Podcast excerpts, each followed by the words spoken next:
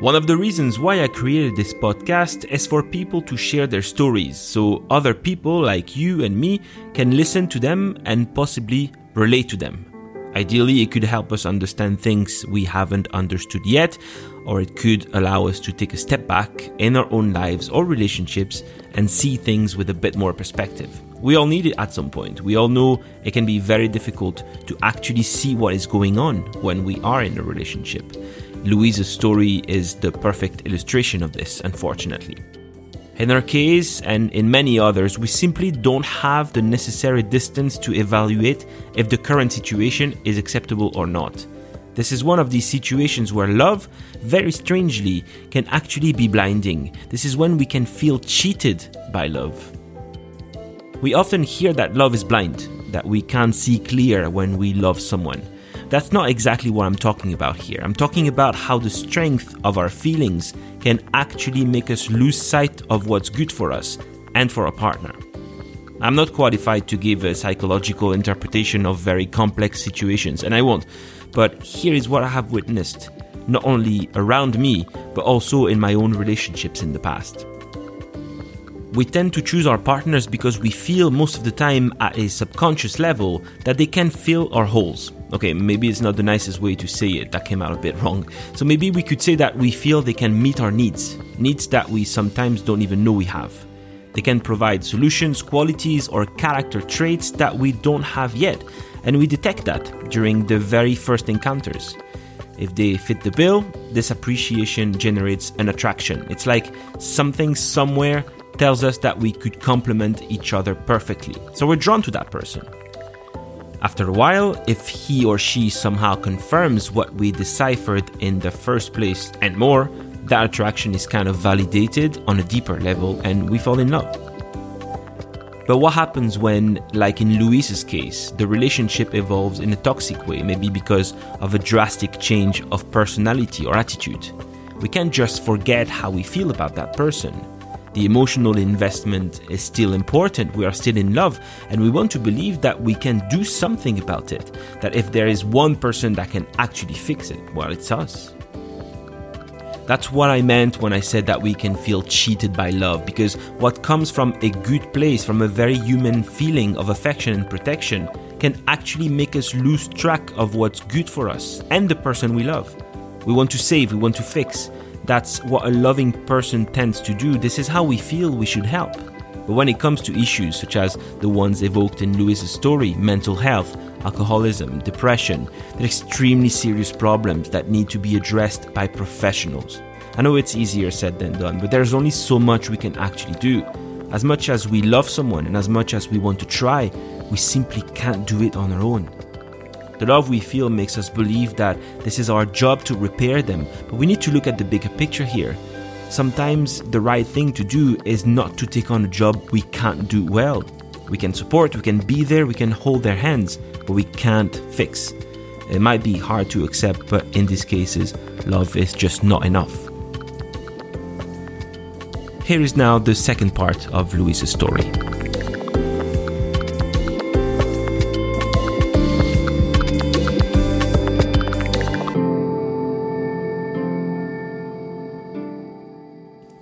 Sort of physical side of our relationship, which had been like the forefront of everything at first. And I know every relationship starts off like that, and then it's never quite as mad and exciting as it is at the beginning. I know that, but you know, um, yeah, that was kind of almost non-existent. Um, but that came from him. He just he didn't, you know, want to be physical in any sense. I mean, not even you know, having a hug or a kiss goodbye before you go to work, like just normal shit. You know, he didn't. It's almost as if he would recoil at any sort of physical contact whatsoever. Um, and he did become more and more and more depressed as time went on, and just uh, sort of went very much into himself you know, I'd be like running around trying to make really nice dinners and make his favorite things and just doing like small things. But nothing seemed to get him out of this sort of total non communicative um, state. And he would spend more and more and more time at work, so he wouldn't get back until really, really late because they obviously didn't want to be at home. When did that start? Pro- probably about a year Right. in. Yeah. And then that was quite a quick sort of decline, really, for him. The living environment at that time was horrible because it was all uncertain all the time because I didn't know what state he would come home in. I didn't know what abuse he was going to throw at me because I was always the person that got that abuse when he came back. Um, never physical, but um, always mental, um, verbal, ugh, horrible. So, um, but that was always scary as well because this was such a volatile person that it could have been physical. I mean, there were a couple of times um, that were very close to getting a black eye, but um, yeah, it was a, it would yeah, it was a bit grim. um, but I kind of, but I, but I, but I resolutely was going to stay, like I wasn't, you know, just mad now, but yeah, I couldn't. I loved him, and I, I you know, he needed me, so yeah, and I felt sad. I felt really sad for him and his circumstance and his situation. Um, but it was really stressful.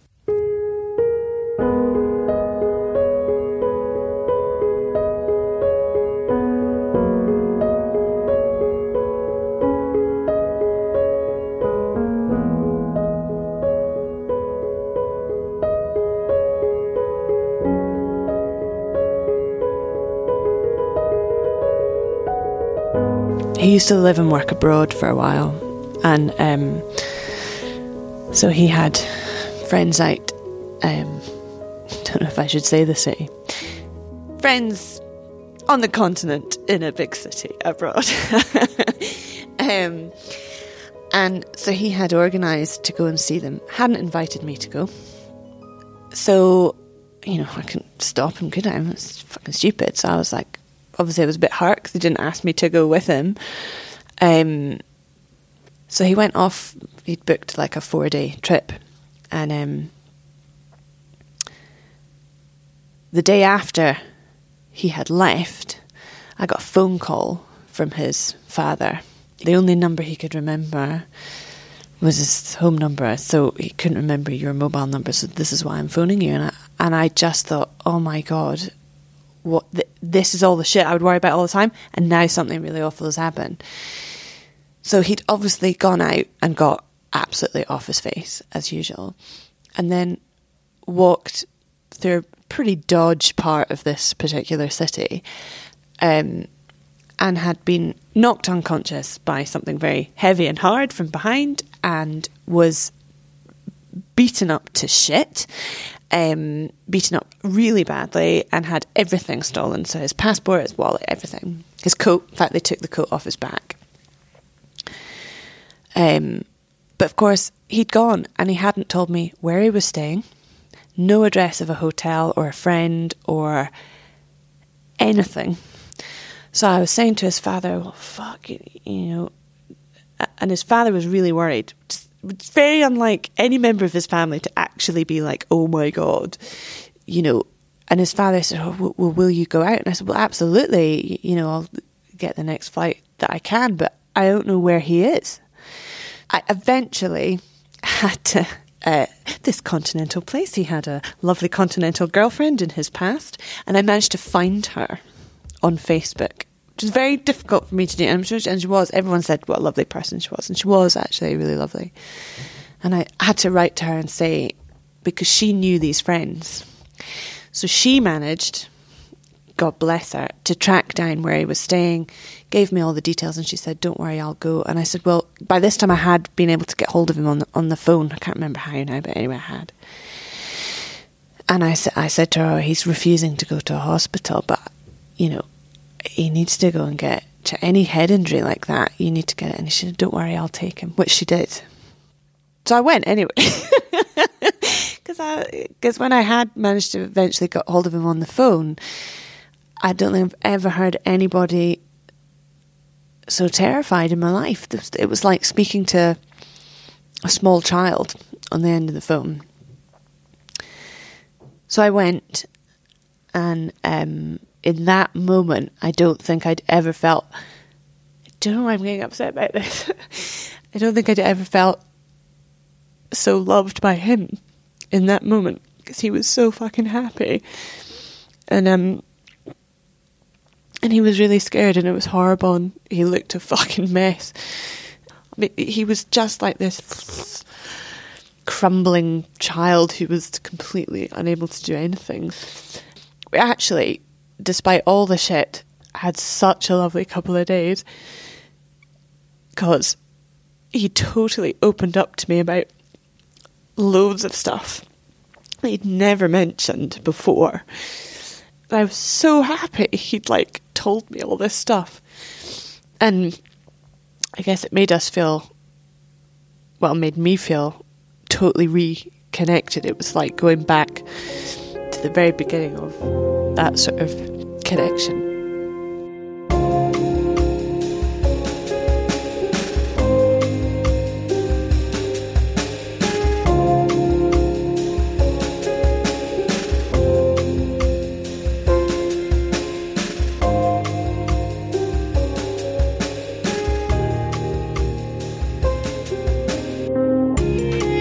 when we we got back to the UK, um, I know about two weeks after this, uh, we were we were lying in bed, and um, he just turned around and said, "I don't love you anymore, and I hate our life."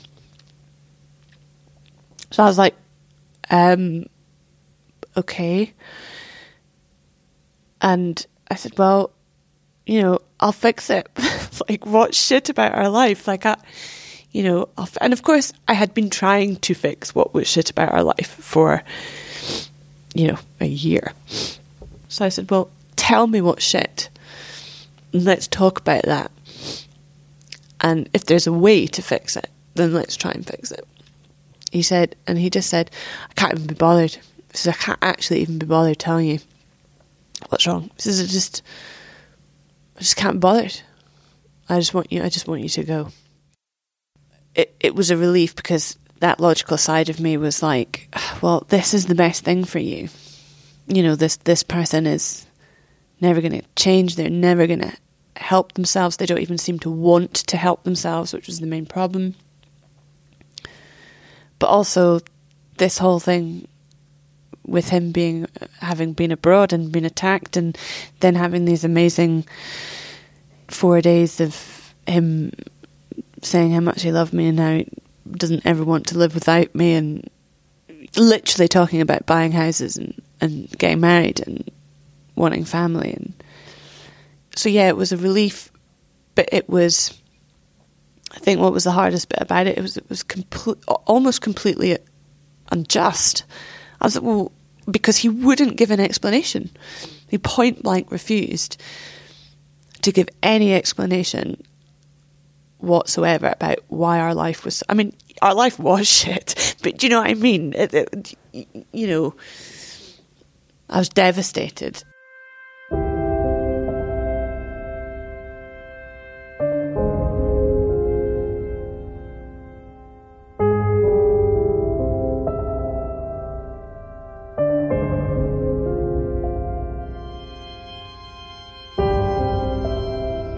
Once I moved out, he would just keep messaging me.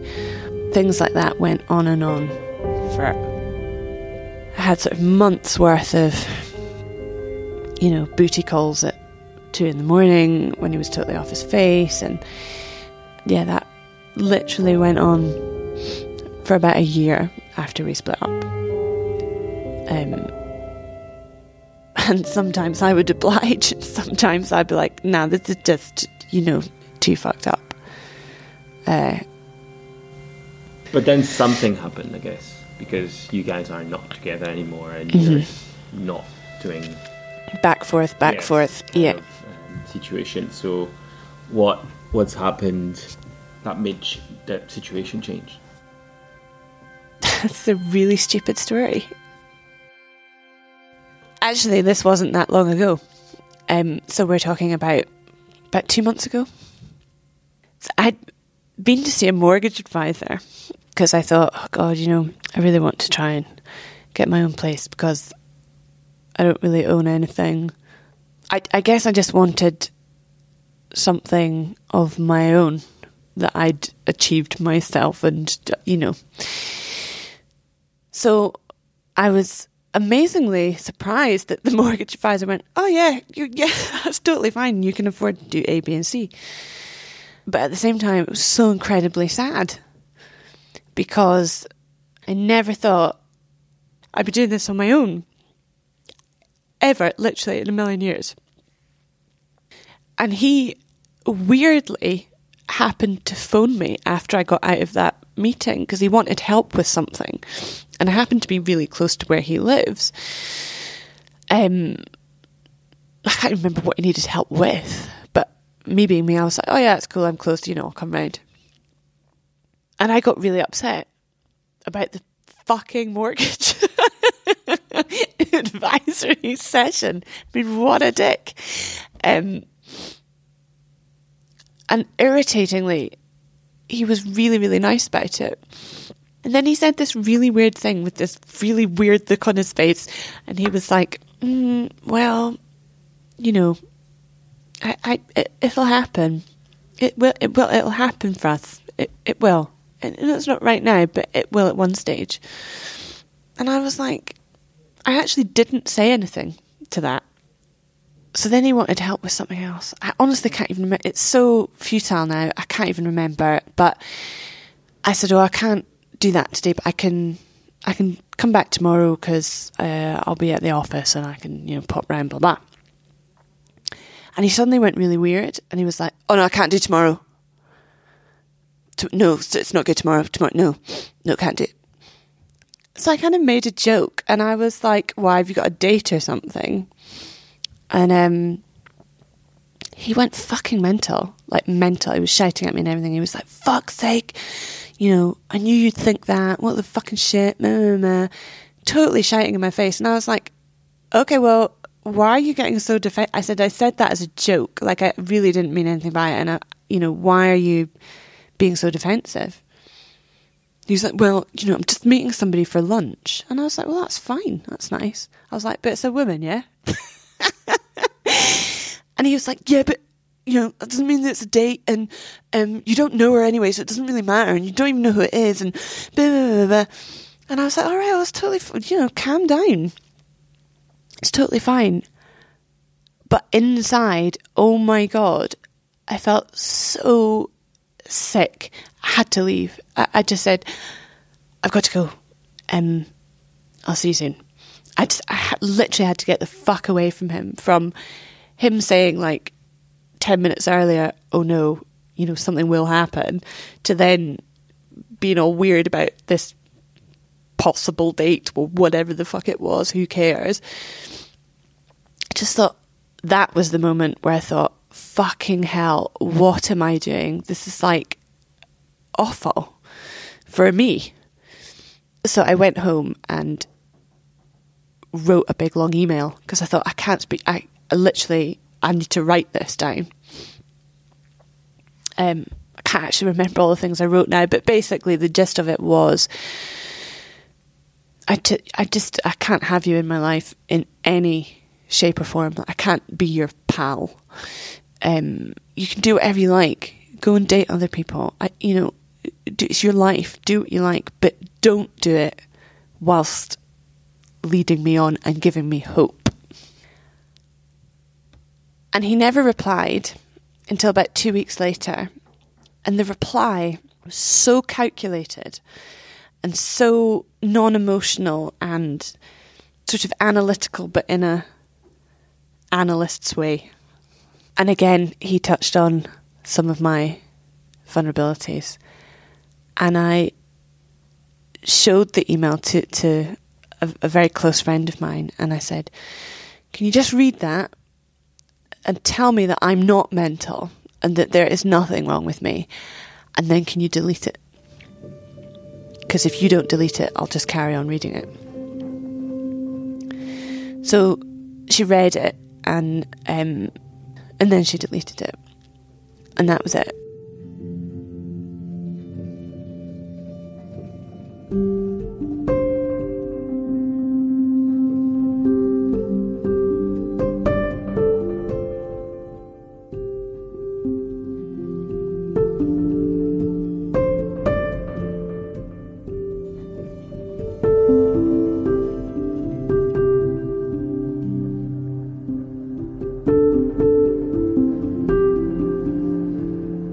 Feel sad. And I kind of guess I feel slightly relieved as well. But sad. Oh, it's horrible, actually.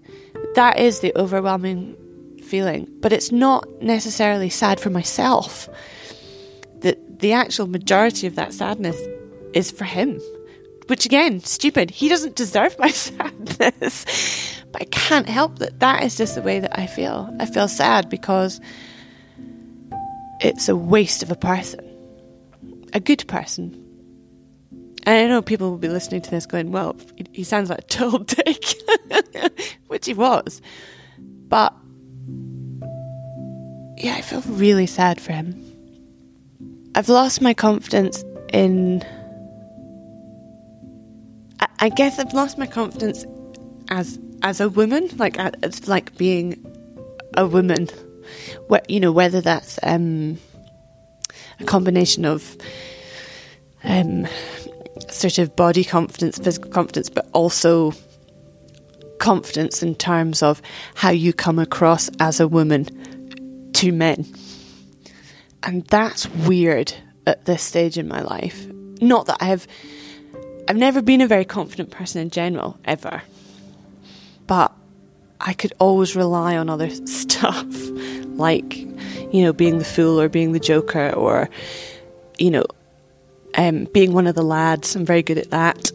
Um, but I feel like I don't even have the confidence to do that because I think he really made me question, you know, all of those things so much that I began to believe that I was stupid and ugly and um, not interesting and um, too needy, or which maybe I am, I don't know. But um, yeah. How do you get that back? Fuck knows. Um, I don't know. I wish I did know the answer to that question. Maybe it is just time. I think if I do I know this sounds really materialistic, and I'm not a materialistic person at all. Um, but this is more to do with security, and I, I think if I was to buy my own place, I think that would help because I'd feel I'd done that on my own, and you know, all my friends are like, "Oh, you've got to go on like a dating app and do this and do." That. No, I can't think of anything worse. Like I really can't now. I'm, you know, nothing against people that do these things. people can do what they want. But that's just a personal choice. And maybe I'm really old fashioned. It's just not me. So I don't know what the answer is to get that confidence back. I have I have just been nicer to myself. I mean, I, you know, I have started doing things that I like that are very me. Like painting and playing my guitar again and singing more. And um, that that helps that that helps because I guess that's being kind to yourself which is hard. It's actually really difficult being kind to yourself and it's not something I'm that used to doing either. So that's a learning curve. How do you feel about meeting someone now? Scared. I feel, I feel scared. I don't, I don't know why that makes me feel upset it's because I haven't said that. I don't think anyone's asked me that question. Um, yeah, I guess I kind of feel scared for numerous different reasons. And one of them is I just don't want to waste any more fucking time. Because I'm not 25. I like to have a family and. But that becomes much more difficult as you get older. Because you know, you can't just like meet someone and go, let's make some babies. Can you? I mean, that's just like not realistic. Having babies is pretty serious business. You have to make sure it's the correct person. And plus, I, I'm, I'm, I'm kind of scared that I can't trust anybody. I hate that. So when you don't trust people, it turns you into somebody that you don't want to be. It's horrible. Yeah, I wish I wasn't scared, but I am. I just guess I will get over that in time. I, I, I guess I don't have much faith in people's kindness. like, where are all the kind people? you know, uh, it, kindness is so important, like so much more important than most things actually. But after being with somebody who kind of almost put me in a false sense of security through that kindness, and then actually turned out to be the most unkind person ever. Um, yeah, I guess I'm just wary. It's made me realise that I must always trust my instincts. And the thing is, up until I met him, I always did. I was really fucking good at it. And uh, and and that night of my birthday, when I said to him, "You don't actually really have space for me in your life," uh, that was my instinct saying, "Don't get into this. Don't get into this because there's something about this that isn't quite right." So I'm going to trust my instincts. I'm going to go back to doing that because they've always been very trustworthy throughout my entire life. But at the same time, it's made me really doubt who I am in a relationship and if I'm totally useless at them. Like there is something fundamentally wrong with the way in which I conduct myself with within a relationship, which I never questioned before because I was just me.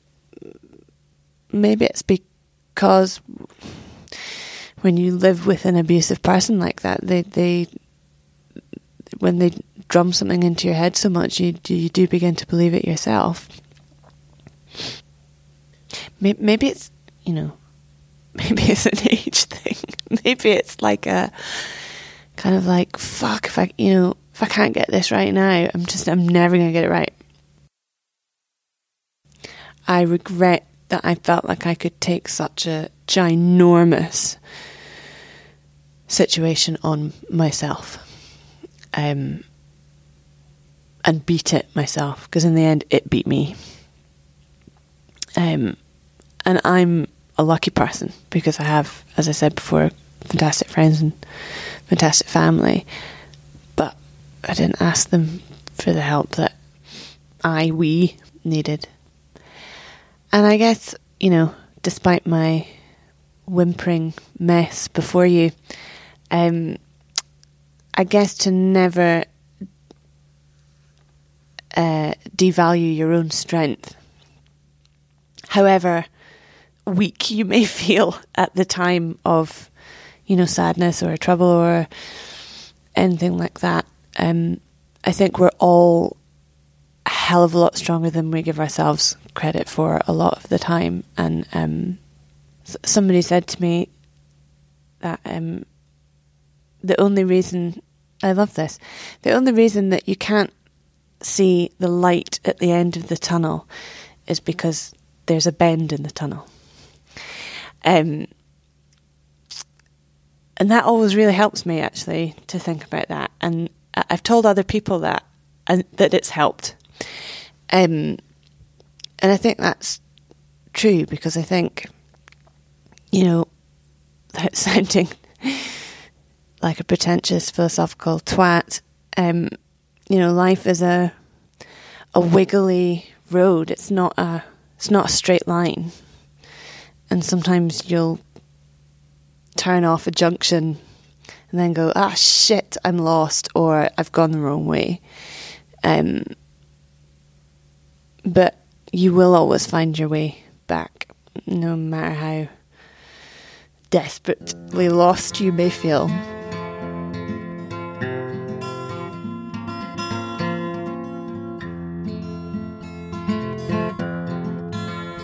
I, guess it was a very dark um, time for me, and it was um, d- during this whole process. Uh, I, felt very stupid, actually, um, and I, I sort of lost trust in myself and my own instincts.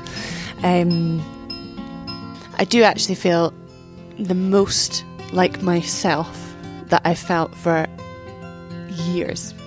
So that is a really positive thing.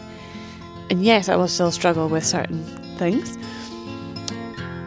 but I feel more comfortable at being myself than I had than I felt for a long, long time. Not every single day, but yes, I do today. but yeah, no, I do. Like jokes aside, I do.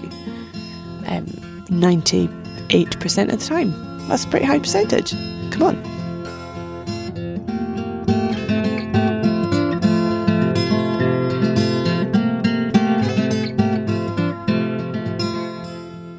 There is so much to say about this story. It tells us so much about human nature, the strength that we can find sometimes when situations seem desperate.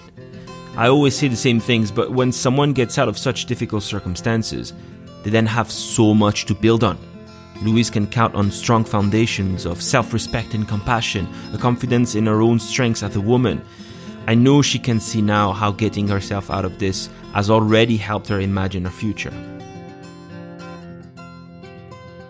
Quick update about Louise, talking about her future. She just bought a property, which was such an important step for her and her independence. So, congratulations.